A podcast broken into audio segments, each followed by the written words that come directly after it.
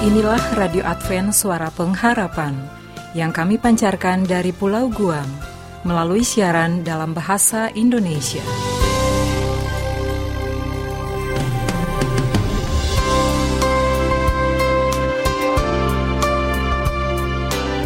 Salam sejahtera kami ucapkan kepada Anda di seluruh Nusantara. Selamat berjumpa kembali dengan Radio Advent Suara Pengharapan. Dengan senang hati kami telah mempersiapkan rangkaian acara yang telah kami sediakan bagi Anda sekeluarga. Harapan kami semoga siaran ini dapat bermanfaat dan menjadi berkat bagi kita semua.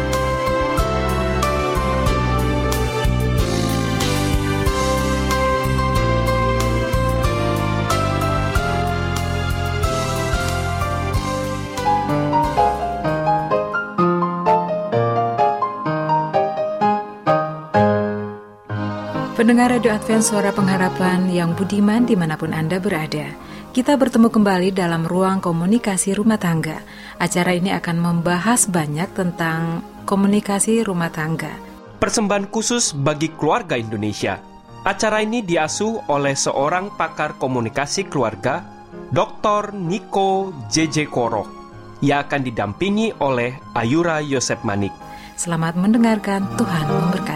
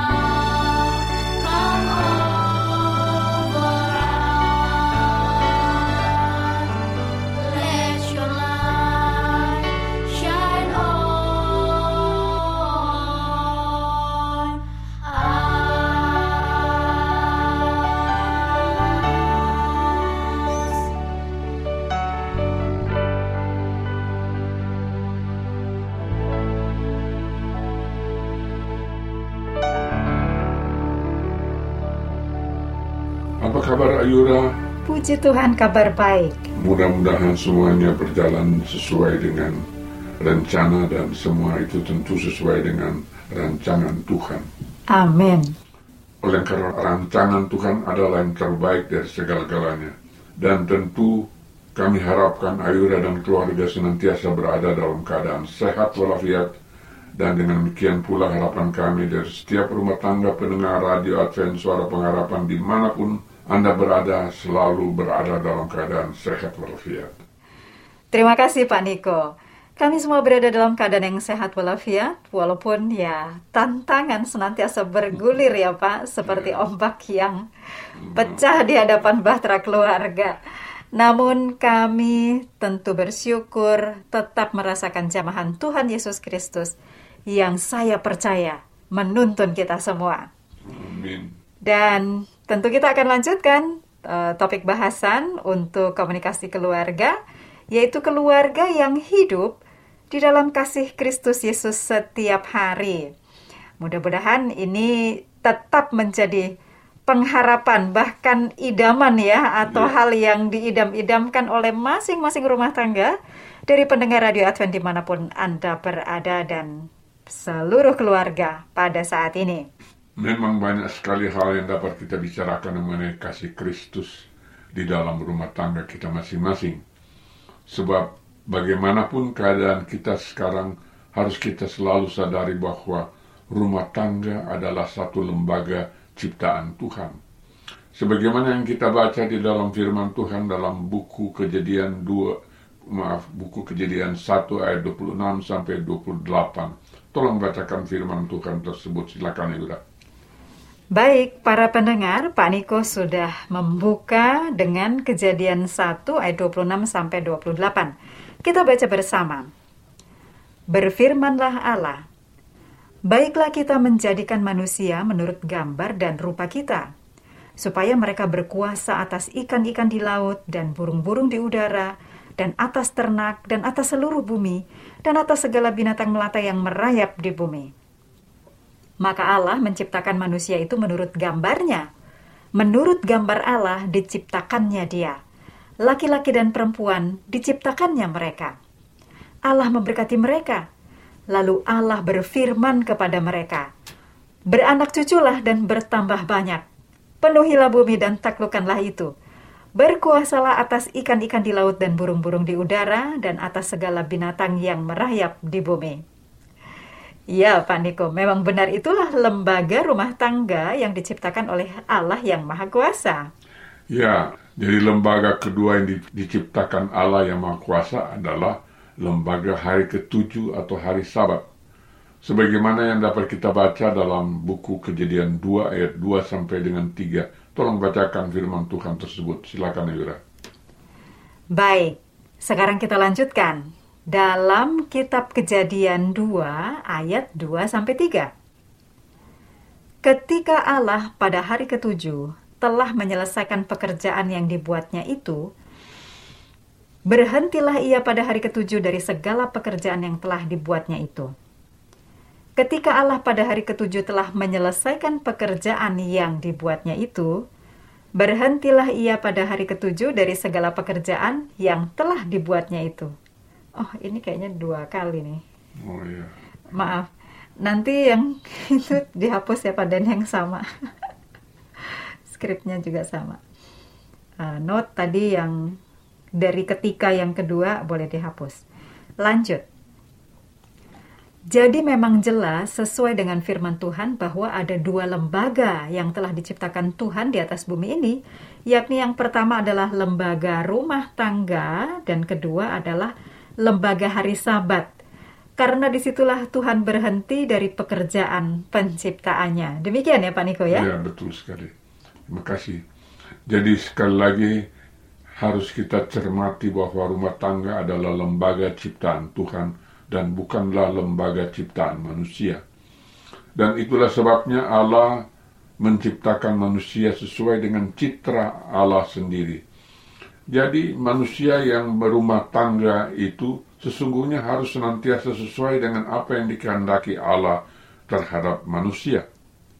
Wah, susah juga ya Pak, bahwa rumah tangga di atas dunia ini sebagai ciptaan Tuhan harus selalu sesuai dengan maksud dan tujuan Tuhan dalam menciptakan manusia. Itu biasanya normalnya dari pikiran manusia seperti itu munculnya. Benar sekali Ayura, namun sang pencipta kita yakni Allah Bapa Tuhan kita itu Allah pengasih dan penyayang sehingga dia pun memahami kesulitan manusia untuk memelihara setiap rumah tangga. Oleh karena itu Tuhan memberikan kepada kita manusia seorang penolong.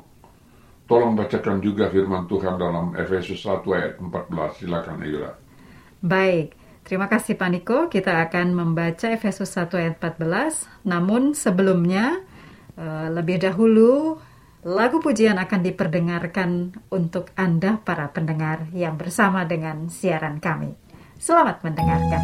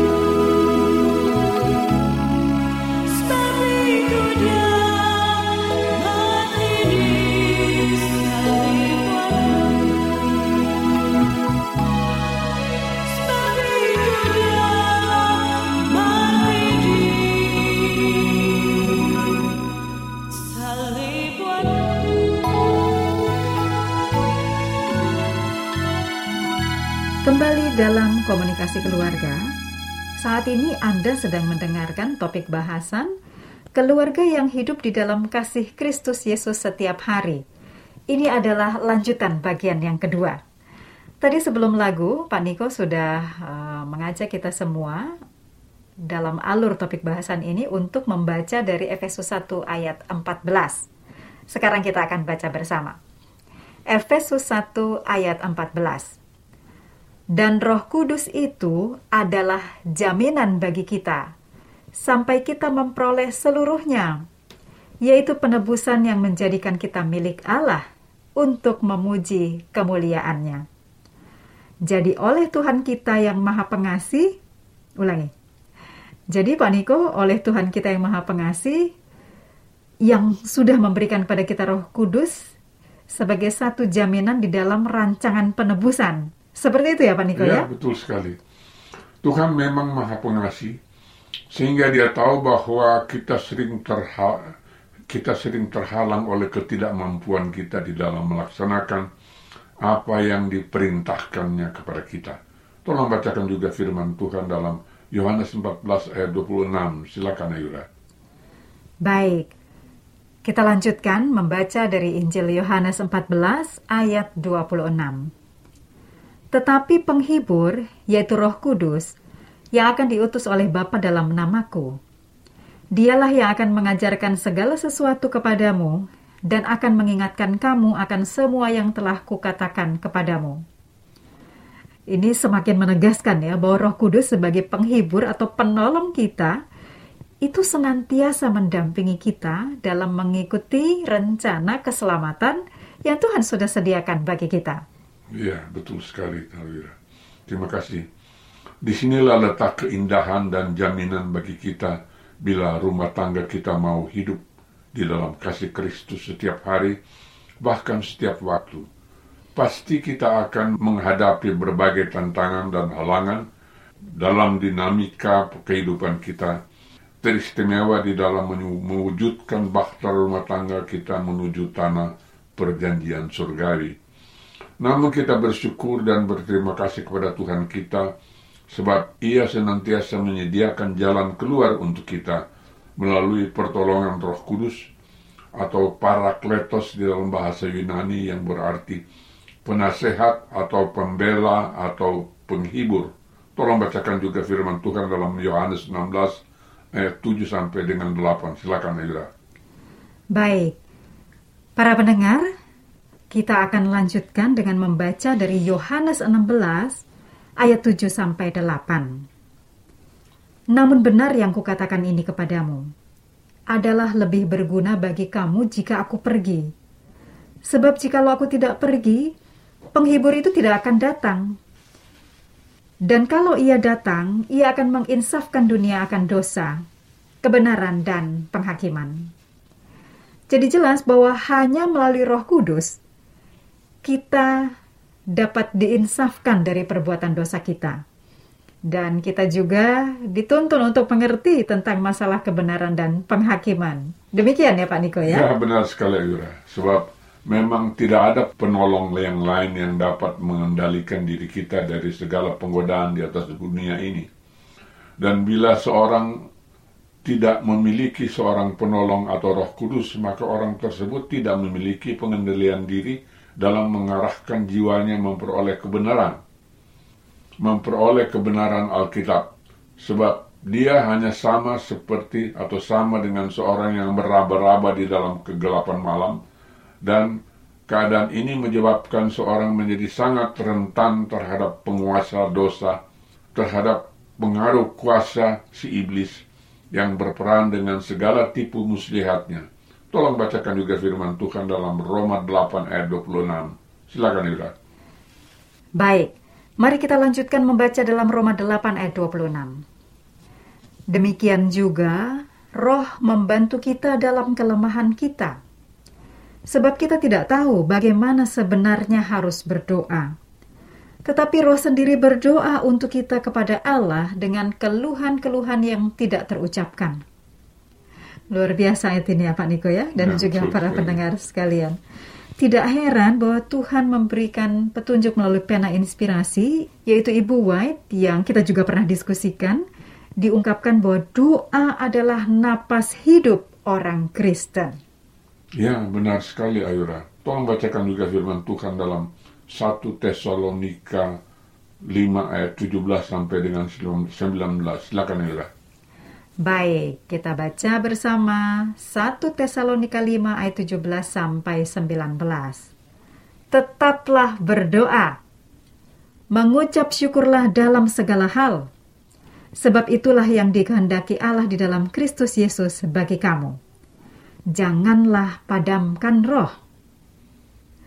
Jadi jelas bahwa kita tidak boleh memutuskan hubungan dengan Tuhan kita Yesus Kristus dan salah satu rantai penghubung yang solid adalah selalu berdoa. Demikian ya Pak Niko ya? Terima kasih benar sekali Eura. Itulah sebabnya Yesus berkata kepada murid-muridnya dalam Matius 26 ayat 41. Berjaga-jagalah dan berdoalah supaya kamu jangan jatuh ke dalam pencobaan.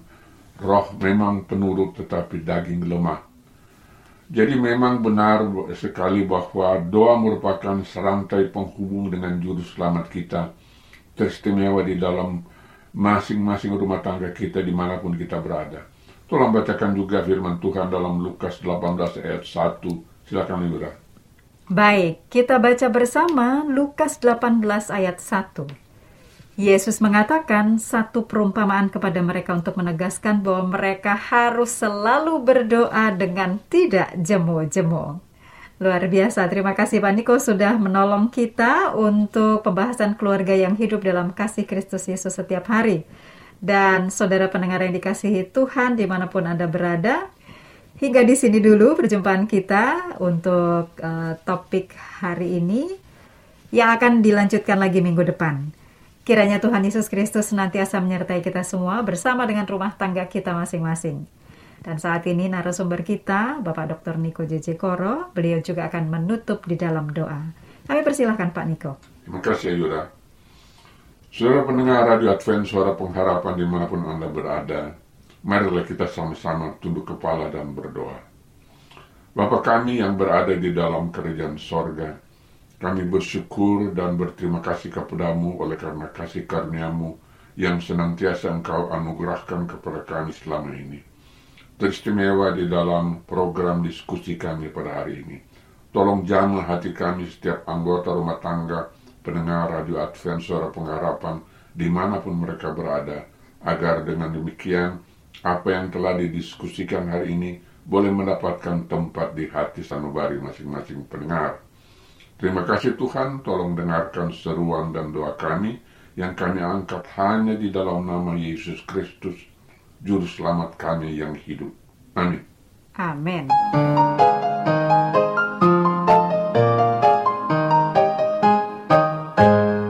Terima kasih pendengar Radio Advent Suara Pengharapan yang tetap setia bersama kami.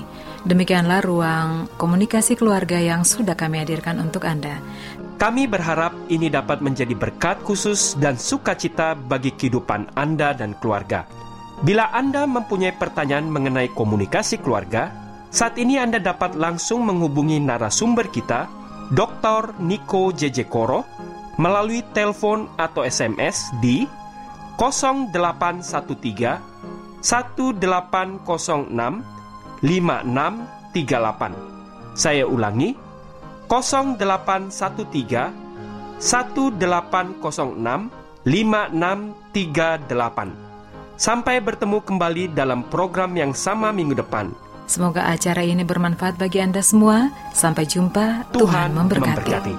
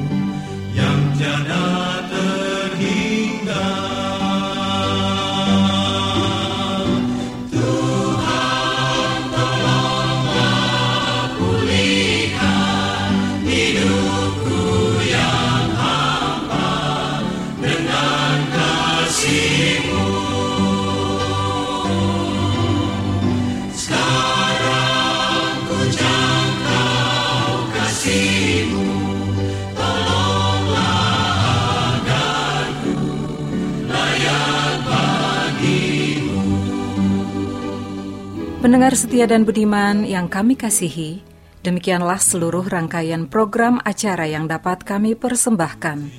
Apabila Anda mempunyai pertanyaan atau Anda ingin mengikuti pelajaran Alkitab suara nubuatan, Anda boleh menghubungi kami dengan mengirimkan surat ke Radio Advent Suara Pengharapan, PO Box 8090 Jakarta 12810 Indonesia atau email ke awrindonesia@yahoo.co.id. Telepon 0821 1061 1595. Anda juga dapat bergabung di Facebook kami, pendengar Radio Advent Suara Pengharapan. Juga Radio Advent Suara Pengharapan. Terima kasih kami ucapkan bagi Anda semua pendengar kami yang setia. Kita akan bertemu kembali pada waktu dan gelombang yang sama pada esok hari. Salam kasih dan sejahtera. Kiranya Tuhan memberkati kita semua. Dengan